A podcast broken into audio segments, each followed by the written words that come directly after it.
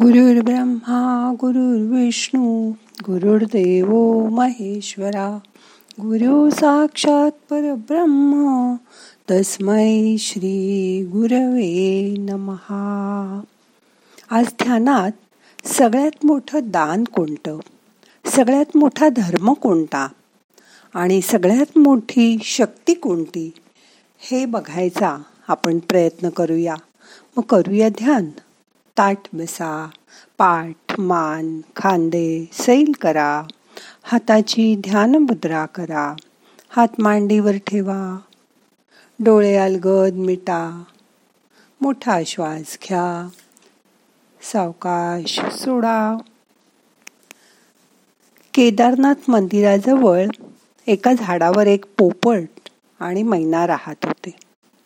ते रोज केदारनाथ मंदिरातील शंकराचं दर्शन करायचे. एकदा मैनेनी पोपटाला हे तीन प्रश्न विचारले की सगळ्यात मोठं दान कोणतं? सगळ्यात मोठा धर्म कोणता? आणि सगळ्यात मोठी शक्ती कोणती? तर पोपटाने तिला सांगितलं मी तुला एक गोष्ट सांगतो ती लक्षपूर्वक ऐक. मग तुला या तिन्ही प्रश्नाची उत्तरं मिळतील. पोपट गोष्ट सांगू लागला. तुम्ही पण गोष्ट लक्षपूर्वक ऐका. एका गावात एक राजा होता. तो खूप मोठा आणि महान होता. त्याला दोन पुत्र होते. धरमवीर आणि दुसरा करमवीर. एकदा करमवीर घोड्यावरून रपेट मारायला गेला होता. खूप लांब गेला तो. त्याला तहान लागली. तो एका पाणपोईजवळ थांबला. पाणी प्यायला. घोड्याला पण पाणी दिलं. थोडा वेळ आराम केला. आणि तिथेच तुला तेव्हा त्यांनी बघितलं की येणारे जाणारे वाटसरू तिथे थांबून पाणी पित होते. त्या पाणी ठेवणाऱ्या आशीर्वाद देत होते दुवा देत होते आणि पुढे निघून जात होते. त्याला वाटलं की आपणही अशी पाण्याची लोकांसाठी सोय करावी. तो घरी आला आणि वडिलांना म्हणाला मला दहा मटके आणून द्या. मला त्याची आवश्यकता आहे. वडील म्हणाले आपण एवढे श्रीमंत आपण लावू एक पाणपोई आणि त्यावर एक नोकर पण नेमूया. पण करमवीर म्हणला नाही मीच लोकांना पाणी पाजणार. मग करमवीरनी एका ठिकाणी पाणपोई सुरू केली. त्याच्या जवळपास मैल पा एकदा चार यमदूत त्या रस्त्याने जात होते. पण त्यांना तहान लागली. त्यांना वाटलं आपल्याला कोण पाणी देईल? मग त्यांनी वेश बदलला. चांगल्या युवकाचं रूप घेतलं. आणि ते तिथे पाणी प्यायला थांबले. पाणी प्यायले निघून गेले. त्यांना यमदूत असल्यामुळे चार आठ दिवसांनी कोणाला तरी न्यायला त्या रस्त्याने यावंच लागायचं. ते जेव्हा तिथून जायचे तेव्हा तिथे पाणी प्यायला थांबायचे. एकदा करमवीरनी त्यांना विचारलं की तुम्ही कोण आहात? चार पाच दिवसापूर्वी तर तुम्ही इथे आला होतात. मग ते चार तरुण म्हणाले की आम्ही व्यापारी आहोत. आम्ही व्यापार करण्यासाठी इथून जातो येतो. मग पुढे जेव्हा जेव्हा ते चार जण यायचे तेव्हा करमवीर त्यांचं स्वागत करायचा. त्यांना थंड पाणी द्यायचा. मग करमवीर म्हणाला तुम्ही आता माझे मित्र झालात. ते जेव्हा जेव्हा त्या बाजूला येत तेव्हा आठवणीने करमवीरच्या पाणपोईवर पाणी पित. त्याच्याशी गप्पा मारून मग पुढे जात. असा काही काळ निघून गेला. पुढे करमवीरचा विवाह झाला.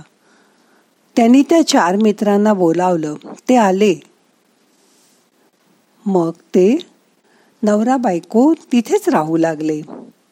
पुढे काही दिवसांनी यमानी त्या यमदूतांना आज्ञा केली की उद्या बारा वाजेपर्यंत करमवीर नावाच्या माणसाला घेऊन या. त्यांना मोठा प्रश्न पडला की आपल्या मित्राला कसं घेऊन जायचं? ते आले तेव्हा तो लोकांना पाणीच पाजत होता. ते तिथे आले व करमवीरकडे येतात. पाणी पितात आणि पाणी पिता पिता ते रडू लागले. करमवीर म्हणाला काय झालं? मी इथल्या ठाकुराचा मुलगा आहे. तुम्हाला कोणी त्रास देते का? मला सांगा मी त्यांना शिक्षा करीन. रडू नका. त्या चार जणांपैकी सगळ्यात लहान तर खूप स्पुंदून स्पुंदून रडू लागला. तो म्हणाला काय सांगू? आम्हाला तुला घेऊन जायला सांगितलंय. आम्ही यमदूत आहोत. यमाने आम्हाला पाठवलंय. आम्ही व्यापारी नाही. आम्ही यमदूत आहोत. त्यातील लहान होता. तो म्हणाला मला तर तुला नाग बनवून चावायला सांगितलंय. मग त्यावेळी बाकीचे तिघे तुझे प्राण घेऊन जातील. करमवीर म्हणाला ठीक आहे. तुम्हाला हे कधी करायला सांगितलंय?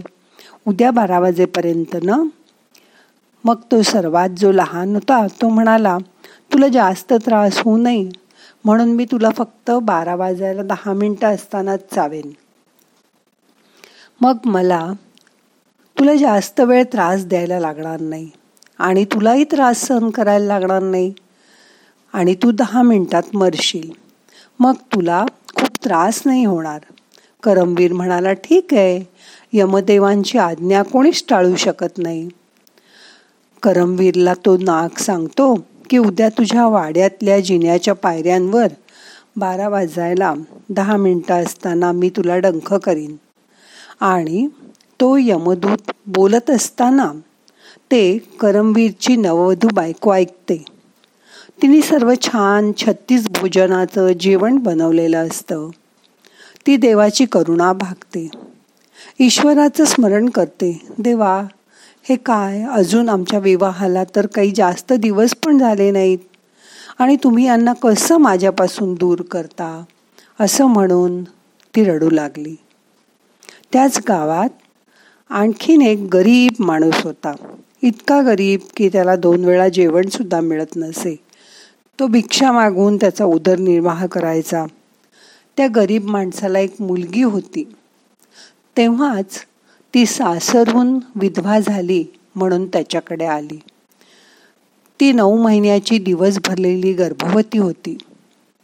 जेव्हा नाग या करमवीरला खाणार असतो तेव्हाच त्या गर्भवतीला बाळंथून सुंदर मुलगा होतो.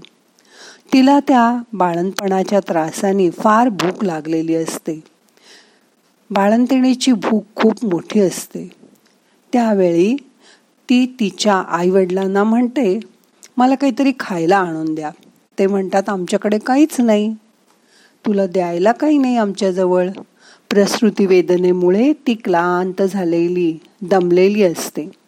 ती म्हणते तुम्ही काही नाही दिलं तर मी या नवजात बाळालाच खाईन. ते ऐकून ते गरीब पिता म्हणतो थांब मी गावात जाऊन काहीतरी मागून आणतो. तो रोज रोज भिक्षा मागायला आला की कोणी त्याला द्यायचं? कोणी तो आला की दारच बंद करून घ्यायचं? रोज रोज कोण तुला भिक्षा देणार? असं म्हणायचे. तो चालत चालत करमवीरच्या घराशी येतो आणि म्हणतो मला काहीतरी द्या माझी मुलगी बाळंतीण झाली आहे तिला भूक लागली आहे तिला काहीतरी द्या. करमवीरची बायको म्हणते आता माझा पती जाणार आहे. मग हे केलेलं सुग्रास भोजन कोण करणार? मग त्या भुकेलेला तरी याच्या मुलीला ते द्यावं. असं मानून ती ते भोजन त्याला देते. तो ते भोजन घेऊन येऊन मुलीला देतो. जेवणात खूप सुंदर सुग्रास पदार्थ असतात. ती मुलगी विचारते की कोणी दिलं हे जेवण? आणि ती तृप्त होऊन जाते. तो गरीब माणूस म्हणतो करमवीरच्या बायकोचं नाव सांगतो. ती त्यानंतर करमवीरच्या बायकोला सदा सौभाग्यवती भव असा आशीर्वाद देते तृप्त मनाने आणि तृप्त आत्म्याने. त्यावर भगवान विष्णूंचं आसन डळमळीत होतं.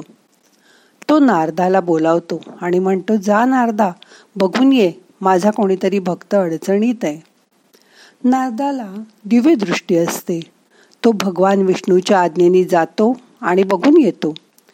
एका ओल्या बाळंतिणीने तृप्त होऊन सौभाग्यवती भव असा आशीर्वाद मनापासून दिलाय. आता प्रकृती नियमानुसार करमवीरचा प्राण यमदूत घेणार असतात. मग भगवान विष्णू म्हणतात मला काहीतरी करायला हवं. इकडे नाक त्या करमवीराला डंख करतो. बरोबर बाराला दहा मिनटं असताना. तो करमवीराला विचारतो तुला काही त्रास होतोय का? करमवीर म्हणतो नाही मला काहीच त्रास होत नाहीये. नाक परत त्याला डंख मारतो. पण त्याचं रक्षण भगवान विष्णू करत असतात. त्याला काहीच होत नाही. परत तिसऱ्यांदा तो नाग डंख मारतो. पण ज्याला देव राखतो त्याचं कुणी काही वाकडं करू शकत नाही. करमवीरचं स्वतःच भगवान विष्णू रक्षण करत असतात. परत करमवीर जिवंतच असतो. ते चार यमदूत यमाकडे जातात आणि त्याला सांगतात की मी त्याला तीन तीन वेळा डंख केला पण तो काही मृत झालाच नाही. करमवीरला काहीच झालं नाही. मग यम ते बघून भगवान विष्णूकडे जातात आणि म्हणतात की मी माझा राजीनामा देतो. कारण ज्याचे प्राण घ्यायची वेळ आली आहे तो काही मरतच नाही आहे मग मी त्याचे प्राण कसे नेऊ? आता त्याची वेळ तर भरत आली आहे. तीन वेळा त्याला नागाने डंख मारला. रक्त आलं. पण तो अजूनही जिवंतच आहे. याचं कारण काय भगवान विष्णू? तेव्हा भगवान विष्णू सांगतात की कोणी माझ्या भक्तांनी आत्म्यापासून मनापासून आशीर्वाद दिला तर मी त्यामध्ये काही करू शकत नाही. ती मघाची गरीब बाई माझ्याशी एकरूप होऊन सौभाग असा आशीर्वाद तिने दिला. तो खोटा कसा होईल? त्यासाठी मला करमवीरला जिवंत ठेवणं भाग आहे. म्हणून तो सांगतो की सगळ्यात मोठं दान हे अन्नदान आहे. सगळ्यात मोठा धर्म गरजवंताला दान देणं आहे. आणि सगळ्यात मोठी शक्ती ही आत्म्याची शक्ती आहे. जो आत्म्यापासून मनापासून आशीर्वाद देतो किंवा शाप देतो तो देवही टाळू शकत नाही. तू करमवीरला शंभर वर्ष आयुष्य दे कारण मी माझ्या भक्ताचा आशीर्वाद खोटा नाही होऊ देणार. म्हणून असं लक्षात घ्या की सर्वात मोठं ध्यान हे भुकेलेल्या अन्न देण्यासाठी आहे. सर्वात मोठा धर्म हा गरजवंताला दान देणं सत्पात्री दान देणं हा आहे. आणि सगळ्यात मोठी शक्ती ही आपल्या आत्म्याची शक्ती आहे. तिच्या पुढे सगळं निष्प्रभ होतं. हे कायम लक्षात ठेवायचा प्रयत्न करा. आता दोन मिनटं शांत बसा. मन शांत करा.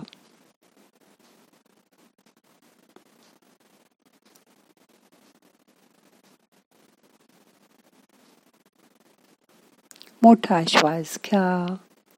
सावकाश सोडा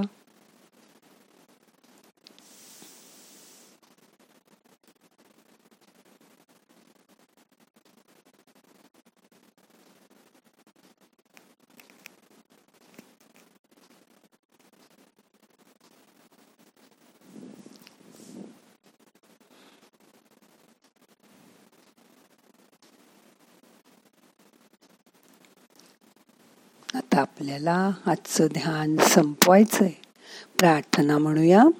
नाहम करता हरि करता हरि करता हि केवलम. ओम शांती शांती शांती.